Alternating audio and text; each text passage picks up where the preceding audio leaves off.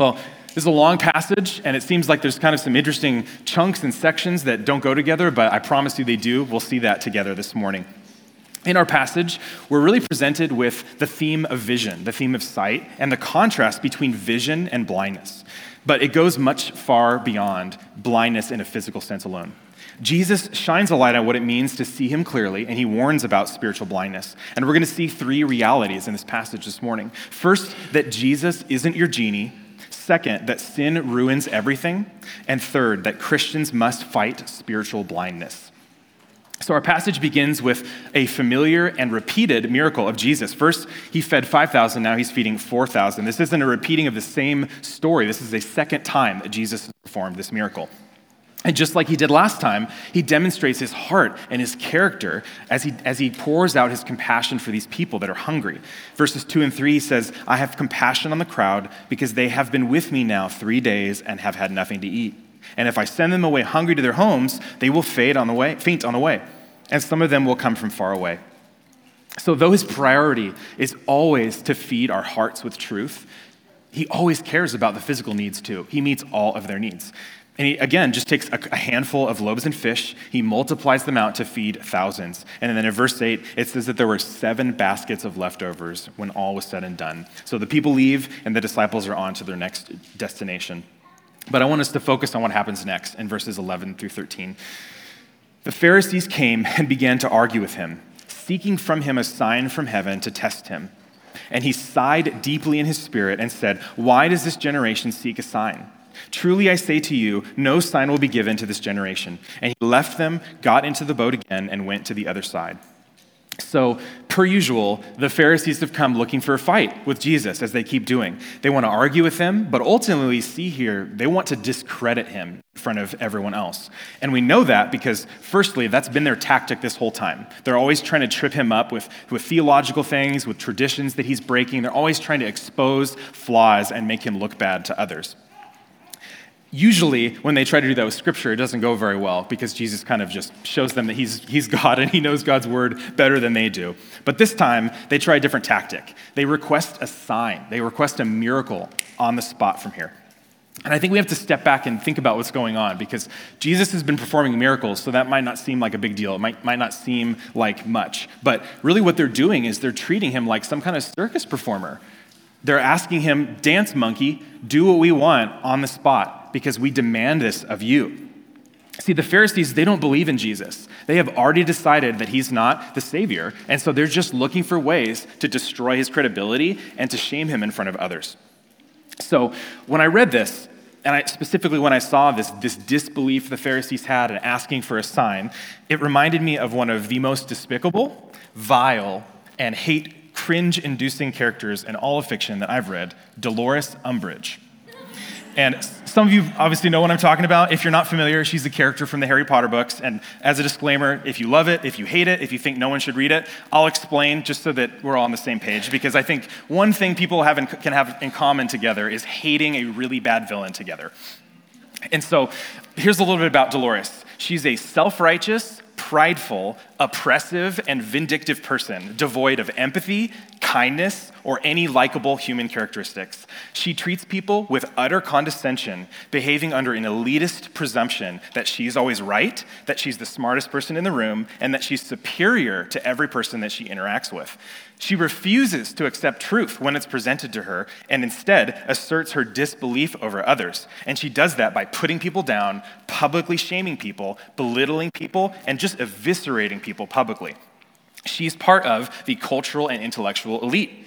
And she shows all of the tropes of how a person in that place tends to act towards everyday people.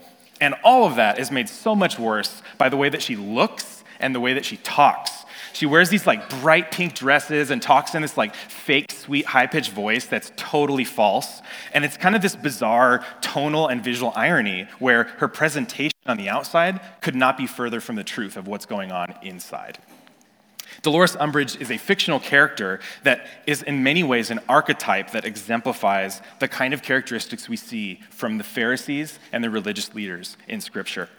Look with me at what Jesus had to say about the Pharisees in Matthew 23, 27 through 28. He says, Woe to you, scribes and Pharisees, hypocrites!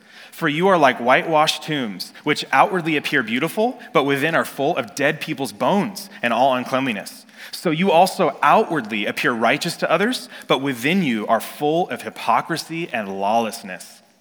See, just like Dolores Umbridge, on the outside, they portray themselves as righteous and upright and good. But on the inside, their intentions are evil and their hearts are darkened. They portray themselves as men of spirituality and wisdom, but what's really inside is death and cynicism. And though they ask Jesus to perform a sign, as many people have, that might seem innocuous on the outside, their intentions tell us that it's actually deceptive because they've already decided, as we've seen, to hate Jesus and to disbelieve who he is. So, how does Jesus respond? Well, Mark tells us that Jesus sighed deeply in his spirit.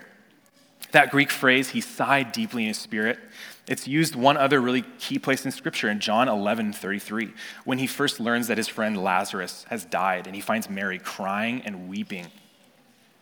It's powerful to watch how Jesus responds to the Pharisees here because there are times when he's angry with them. If you were to read the rest of Matthew 23, I mean, he just goes one thing after another and just takes them, tears them apart. But here, Jesus is grieved. He's deeply grieved in his spirit. And it says he sighs in a way that humans do when they're experiencing a deep emotional pain. Certainly, Jesus knows their intentions and he knows what they're trying to do, but his grief goes beyond the religious leaders because next he says, Why does this generation always seek a sign? Well, there's two key reasons why. First, we see throughout the New Testament that the people of Jesus' day they always wanted something from him. They always wanted a demonstration of his power. They wanted proof. They wanted miracles. They came, him to see to, they came to see him do the impossible. They want evidence, and they want irrefutable proof that he is who he says he is. And they lead with skepticism. And the Pharisees are, are probably the pinnacle, the prime example of this kind of attitude. Second reason, the Pharisees aren't looking for a true Savior to humbly submit themselves to. They aren't looking for a Savior that is who Jesus is. They're looking for a Savior that they want, that will do what they want. Blazekian clearly pinpoints the problem in a way that I can't probably put any better. The kind of Messiah they want will never come. They are determined to find a compliant Superman who is endowed with heavenly powers and will fulfill their own earthly program. The Pharisees don't want a Savior to confront their sin, they don't want a Savior to lead them. They're looking for a Messiah who will meet their wishes. What they really want, truly, is freedom from their government. And they want a king that will fulfill their earthly dreams to give them cultural influence and political power. That is what they want, plain and simple. And this is why so many people rejected Jesus in his day, because he came preaching the gospel, confronting sin, and then caring for and offering hope to the broken and the outcasts in their society. This is not what they wanted from a Savior. This is not what they were hoping for. And so when Jesus says this generation, he's talking about all that are rejecting him, way beyond the Pharisees. And people today are no different. To be honest, we are no different. We want proof. We want airtight logic and scientific evidence before we'll accept anything. Our human nature is skeptical, and we struggle with faith. This is why the effectiveness of Christian apologetics, logic, reasoning, and philosophy is severely limited. They have value, certainly, but they are empty tools on their own because they can never replace or result in our faith. Those who are looking for foolproof evidence that Jesus is who he says he is often have decided not to believe and have put the burden on others to convince them otherwise. Faith in Jesus is being convinced towards belief. It's about being loved towards belief. The beautiful, redemptive person and work of Jesus Christ, who gives us what we don't deserve forgiveness, mercy, and grace as he takes our place on the cross. This should result in awe, worship, and full surrender to God. But we can be guilty of treating God like the Pharisees treated Jesus. Rather than worshiping him, submitting everything to him, we are, we are making him out to be what we want him to be, what we think God should be and should do. We believe the lies of our world, the lies of the prosperity gospel, that he exists to give us, give us lives of comfort, lives of ease, to give us cultural influence and political power. Certainly, this last year has exposed our Christians' deep seated desire for those things that have not been promised to us and are not what Jesus is here to do. Which brings us to our first point this morning Jesus isn't your genie. Okay, so the, Jesus and the disciples, they leave after this, this takes place with the Pharisees. They take their boat to the other side of the Sea of Galilee. Let's look what happens next, starting in verse 14. Now they had forgotten to bring bread, and they had only one loaf with them in the boat. And he cautioned them, saying, Watch out, beware of the leaven of the Pharisees and the leaven of Herod. And they began discussing with one another the fact that they had no bread. And Jesus, aware of this, said to them, Why are you discussing the fact that you have no bread? Do you not yet perceive or understand? Are your hearts hardened? Having eyes, do you not see? And having ears, do you not hear? And do you not remember when I broke the five loaves for the 5,000? How many baskets full of pieces did you take up? And they said to him, 12. And the seven for the 4,000, how many baskets full of broken pieces did you take up? And they said to him, Seven. He said to them, Do you not yet understand? Well, we get a little bit of a comedic break here in the middle of section here because the disciples have a little bit of an oopsie. They somehow forget to bring food after seven baskets full of extra food that Jesus made for them. And instead, it says that they only had one loaf with them in the boat, and all of a sudden they're worried, they're freaking out. And then Jesus comes in and he cautions them with a very bread appropriate metaphor. He warns them, Beware of the leaven of the Pharisees and of Herod. And that might seem weird to you because, okay, the disciples forgot some groceries. Why are we talking about Pharisees? Why are we talking about King Herod? Probably would sound offensive to them. They're like, why are you comparing us to them in any way? Well, first we have to understand what is leaven. Leaven is just yeast. So it's an agent that makes dough rise through a process of fermentation. And it's a powerful symbol for the people of Israel, for the Jews, because it's something that is throughout Scripture that we've seen. God prohibited using leaven for the showbread, which was used in offerings. But also, he prohibited using leaven in the bread that they used in the Passover celebration, which is still used today. But it's also used throughout teachings in the New Testament, something calling back to that same story. And I think 1 Corinthians 5 is probably the most helpful passage in understanding what Jesus is warning about here. Here, Paul warns about the dangers of sexual immorality that are taking place in the Corinthian church. The situation in Corinth is pretty bad. It says in that passage that things are so bad that people are doing things that even the world would detest, like a man sleeping with his father's wife. And Paul writes some pretty strong words about how there's to deal with sexual sin that's unrepentant. 1 Corinthians 5, 6, and 8, Paul says, Your boasting is not good. Do you not know that a little leaven leavens the whole lump? Cleanse out the old leaven that you may be a new lump, as you really are unleavened. For Christ, our Passover lamb, has been sacrificed. Let us therefore celebrate the festival, not with old leaven, the leaven of malice and evil, but with the unleavened bread of sincerity and truth.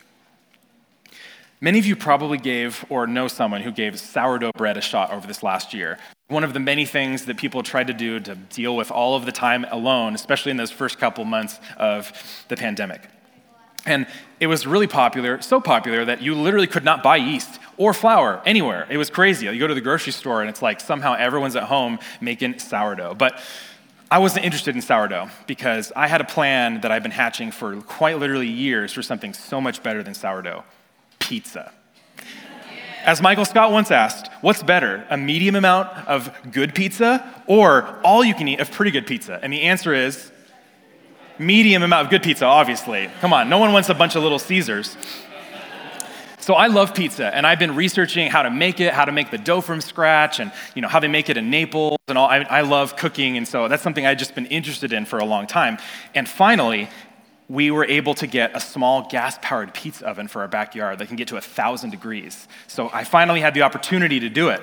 And so once I finally found some yeast, which took way too long, um, I was able to do it. And it was pretty surprising how, like, literally a gram and a half of yeast in a 600 gram dough ball, just some numbers, because I'm sure you're going to use those later. I mean, literally, this thing expands like two to three times, just a tiny bit you would never know it was there, and it expands a crazy amount of time, which results in some incredible pizza that some of you know, because some of you had my pizza. If you know, you know. It's delicious stuff. And you see with yeast that just a tiny bit of it has a visual and a substantial impact on the whole. It can't hide anymore, it affects the whole thing. And it is Father's Day after all, so I have a, a, little bit of a related story that I heard when I was a kid that's a true story um, that I'm going to relate to you. a little dad tale for us. So the story goes there's a father and his two sons. And his two sons, they're, they're, they're like junior high age, and they keep begging their dad to let them watch R rated movies with their friends. And their dad keeps explaining that the rules of the house are you can't watch these movies because they have inappropriate stuff in it. They got nudity and tons of violence and language, and the boys just keep protesting. But dad, it's just a little bit. There's just a tiny bit of it. It's not a big deal. The rest of the movies are so good. We can, we can just get over that and we'll just kind of ignore it, and it's not a big deal. Later on that day, the father's downstairs in the kitchen eating a brownie, and there's a plate of brownies sitting on the counter. And the boys, being boys, see the brownies and start running towards them. And right before they grab them, the father says, Oh, by the way, I put a teaspoon of dog poop in these brownies. And they just freak out and they're like, Dad, you're eating that? What, what's wrong with you? And he's like, What's the big deal? It's just a little tiny bit. The rest of the brownies are totally fine, are normal brownies. I think you get the point. Jesus is warning us about the dangers of leaven that the Pharisees and, the Herod, and Herod have. He's warning them about the decaying dangers of disbelief and sin. Just like yeast and dough or poop and brownies, it will affect everything. It just does. And Jesus asked them, Why are you worried about bread? Don't you un- how do you not understand? Though you have eyes and ears and brains, you don't see, you don't hear, and you don't remember. It's hard to fathom why they would be worried about bread after seeing Jesus do what he did multiple times. Even after seeing him perform miracle after miracle, casting out demons, healing the terminally ill, and feeding thousands of people, they still struggle to believe. And Jesus says, Do you still not understand? They still harbor some disbelief in them. Their need for proof over and over again gets in the way of their faith. They haven't put their faith fully in Jesus. They still have some skepticism and some uncertainty within them. James Edwards puts it this way The disciples mirror humanity at large, which is so stuck in its own world and cares that it is blind and deaf to God. The disciples are anxious about a lack of bread, but Jesus is anxious about their lack of faith. Couldn't have said it better. In the book of Mark, we've continued to see this kind of ring around the rosy, where Jesus performs insane miracles and demonstrates who he is, and then the disciples quickly forget and disbelieve. And I don't know about you, but when I see them, when I read about the disciples, I feel convicted too. Because we are all drawn towards skepticism. We all harbor disbelief in different ways. We worry, like they did, too much about the things of this world and not as much as we should about the things of his kingdom. And it's okay to not be okay because you and I can't be faultless. We can't be sinless. It's just not okay to stay there we have to deal with our sin. Because just like the leaven that Jesus is warning about, it will spread and it will affect everything. And that brings us to our second point this morning sin ruins everything. Let's track with what's happened so far. Jesus again miraculously fed a group of 4,000 people. The Pharisees came to argue with him, trying to discredit him by demanding a miracle, and he refuses. And on cue, the disciples become anxious very quickly when they experience physical needs, forgetting what Jesus has already done for them, and they expose a deeper level of disbelief they still have. Look with me back in the passage, starting in verse 22 on the screen. They came to Bethsaida, and some people brought to him a blind man and begged him to touch him. And he took the blind man by the hand, and he led him out of the village. And when he had spit on his eyes and laid his hands on him, he asked him, Do you see anything? And he looked up and said, I see people, but they look like trees walking. Then Jesus laid his hands on his eyes again, and he opened his eyes. His sight was restored. He saw everything clearly, and he sent him to his home, saying, Do not even enter the village.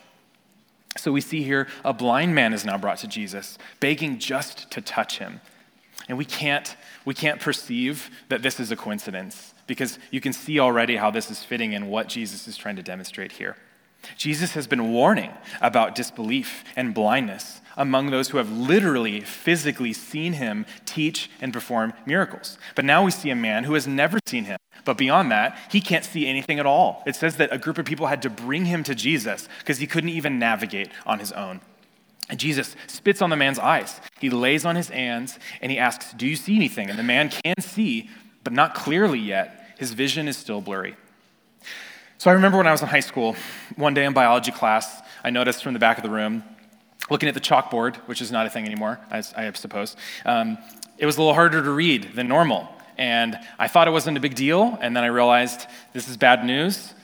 My eyes are going out. I need glasses. And as a side, I'm an Enneagram 3, so I hate like weakness, and I'm trying, always trying to like achieve things, and so that drove me absolutely crazy. And I hated it, so I went with contacts because I just hated having glasses on my face and having to remember to bring them everywhere. But they, they dried my eyes out, and it was just awful. And so I was always hoping and praying that somehow, like, the vision would reverse or that God would heal me or something. And I remember one day, I think it was probably like freshman year of high school or something, I woke up and I look out my window, and I grew up in Northern California, and I'm looking and I see the trees and the Sierra Nevada mountains in the back, backdrop, and I can see. I can see clearly. And I'm like freaking out. This is amazing. I've, I've been so sick of this and dealing with this for so long. And then I make my way to the bathroom, and I realized I left my contacts in the night before, which is super embarrassing that you would pray for that, get excited, and then realize that it didn't happen. Um, yeah, so bad.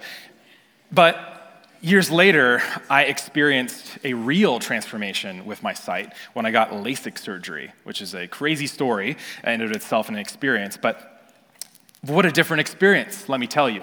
Um, took about 10 seconds for the procedure to happen, but my vision was not clear right away. I mean, I, I, sat up afterwards and they asked me to read some things, and I could read a little bit, but it was blurry around the sides. At nighttime, lights were really kind of foggy and there were halos around things. And it took about a year for that to go away, and it took a couple months for like a lot of other things to go away. Though my vision was being restored, it was blurry at first, and there was kind of this progressive process of healing before I could experience full and true sight like I do today. The narrative in Mark, as we've said and as we've seen, is about seeing sight versus blindness, belief versus disbelief. Jesus' mission has been to progressively reveal himself to his people. We've seen that over and over as he tells people not to share certain things, or he, he doesn't allow situations to expose who he really is early on. He's progressively revealing himself as the hope of salvation that is in the flesh. He doesn't do it all at once, he does it in pieces and with care over time.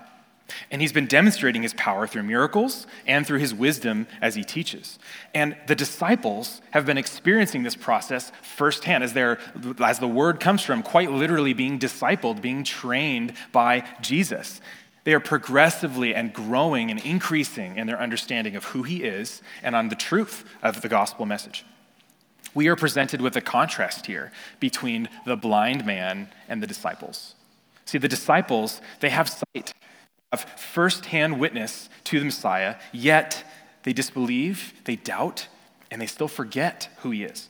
But this blind man, he lives in total darkness. He's totally helpless and dependent on other people for everything, and yet he has faith and he begs to see Jesus. Again, the blind man lives in that total darkness, but the disciples don't. And yet they have a kind of darkness that's different. They have a spiritual darkness that they experience at times. Now, if you're a believer, you might be thinking, okay, how does this apply to me? How does this whole sight versus blindness thing apply to me? 2 Peter 1 3 through 9 tells us this His divine power has granted to us all things that pertain to life and godliness through the knowledge of him who called us to his own glory and excellence, by which he has granted to us his precious and very great promises, so that through them you may become partakers of the divine nature, having escaped from the corruption that is in the world because of sinful desire.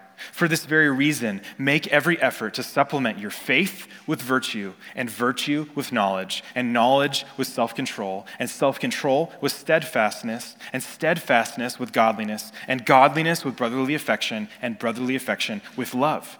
For if these qualities are yours and increasing, they keep you from being ineffective or unfruitful in the knowledge of our Lord Jesus Christ.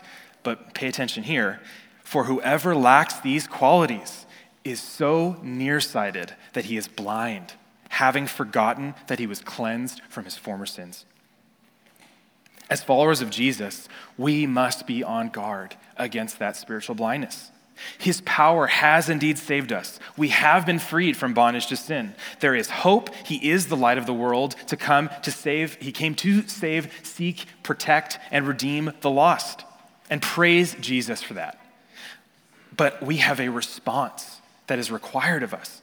And our response is entering into the process that is called sanctification, where we become more like Jesus and we see more clearly over time.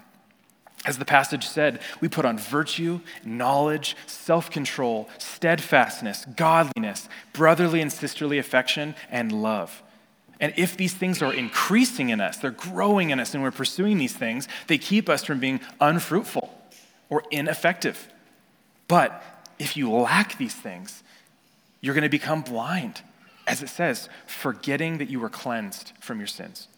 Spiritual blindness comes when we are lacking in holiness and we're lacking in obedience, but ultimately when we are not pursuing Jesus with our lives. We have to be on guard that we don't fall into a spiritually lazy lifestyle that ultimately leads us into spiritual blindness. Which brings us to our third and final point this morning Christians must fight spiritual blindness. So, for the unbeliever this morning, listening, or if you're here and you don't know Jesus and you're just kind of checking things out, I hope you hear this clear message of hope from Jesus that he is the merciful, sight giving, sin forgiving Savior. Apart from him, there is only darkness, like this blind man. And left alone to fight your sin and to deal with your struggles, it's hopeless. You've experienced that on your own. But Jesus has overcome sin, and he wants to change your life completely, to transform you into something new. And he doesn't expect you, just like he didn't expect this blind man, to clean himself up, to fix his life, to get his act together. He receives us as broken and needy as we all are. Romans 10:9 says that all you need to do is to confess with your mouth that Jesus is Lord and believe in your heart that God raised him from the dead and you'll be saved. If that's you and you want to do that, we would love to talk with you, to hear your story and to walk with you and what that looks like and answer any of your questions. For the believer in, this, this, in the room this morning or listening to us from afar, there are a few clear warnings. First is a question Do you want Jesus? Do you want to know him? Love him, and be transformed to be less like you and more like him? Or are you like the Pharisees? Do you want something from Jesus? Because remember, Jesus is not your genie. He's not here to conform to your will, to your desires, to what you think is supposed to happen in our world. His purpose isn't to give you power, money, authority, or an easy life. He isn't here to reform the government to what you think is best or to give Christians prominence and cultural influence in our world. Don't believe those lies because Jesus' mission clearly is to seek and save the lost. Second question for us Have you gotten comfortable with your salvation secured in heaven? Have you neglected to pursue holiness and to fight your sin? Whether it's in your mind or it's with your body, whether it's visible to other people or it's something that's private. We must fight our sin because it's deadly and it ruins everything. It pervades, just like that leaven, everywhere. We have to flee temptation, not flirt with it and play with it. We have to kill our sin and put it behind us, repent of it, not play with it and toy with it and try to deal with it. You can't shove it to the side. You can't try to manage it. You can't minimize it. You have to kill it. And the only way to do that is to confess it to confess it to one another, and then to repent of our sin, to turn from the behavior, literally to turn 180 degrees, go the other direction, and then to seek accountability and help from each other to not go back to that place. Scripture says time and time again, it's like clothing. We have these old, ratty, dirty clothes that are our old ways, our old self, and the sinful tendencies we have. And we have to continually practice taking off those old clothes and putting on the new clothes that Jesus has given us of righteousness, of truth, and of the newness of life he has for us. And we have to, it's a continual process, it's not a one time thing. Those clothes of knowledge, self control, steadfastness, godliness, and love. So, what does that mean? Read your Bible. Spend time with the Lord, not just to gain theological understanding, but to know Him. Pray to Him. Dedicate yourself to time of solitude and quiet just to spend it with Him to hear His voice. Seek to obey Him in all spheres of your life, in your family, in your workplace, in your marriage, at school, if you're in school, with friends, and certainly in your church community. Pursue Jesus by obeying him and do that by submitting your whole life to him, not keeping little parts compartmentalized that you won't surrender, that will eat away at you and will destroy everything because of the deadliness of sin. We all need this. I need to hear this too because we're all prone to getting a little comfortable to spiritual forgetfulness, and we're susceptible to the dangers of spiritual blindness. We forget what God has done for us. We think it's a one time deal that we can just live however we want, and the cares of this world start to eat away at us, and we get totally distracted from what God tells us that we're supposed to do and who He says that He is. Remember, sin ruins everything just like that leaven. And if you don't deal with it, it will spread. It will crush you, it will kill you, and it will corrupt so much around you. It'll hurt other people ultimately. Jesus wants you to know him. He doesn't just want you to do the things you're supposed to do because it's a dutiful responsibility. He's inviting you into a newness of life where there is joy and peace and fullness that you cannot have anywhere else. I just want to encourage all of us this morning not to see this as, as Jesus being heavy handed or a list of rules, but an invitation into a way of living with Jesus that leads to the fullness of life that we're all looking for, often in the wrong places. We want that peace, joy, and wholeness that only our Savior Jesus can give us. Bow your heads and pray with me. Oh, Father, we thank you for the truth of your word, how it calls us out when we need to hear it.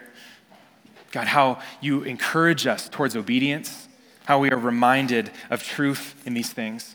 Lord, and so I pray that we would simultaneously be convicted where we need to be convicted, where we have been lazy, where we have been blind, where we've been forgetful, or when we're just trying to make you and our walk with you something that meets our needs versus trying to follow you and your will.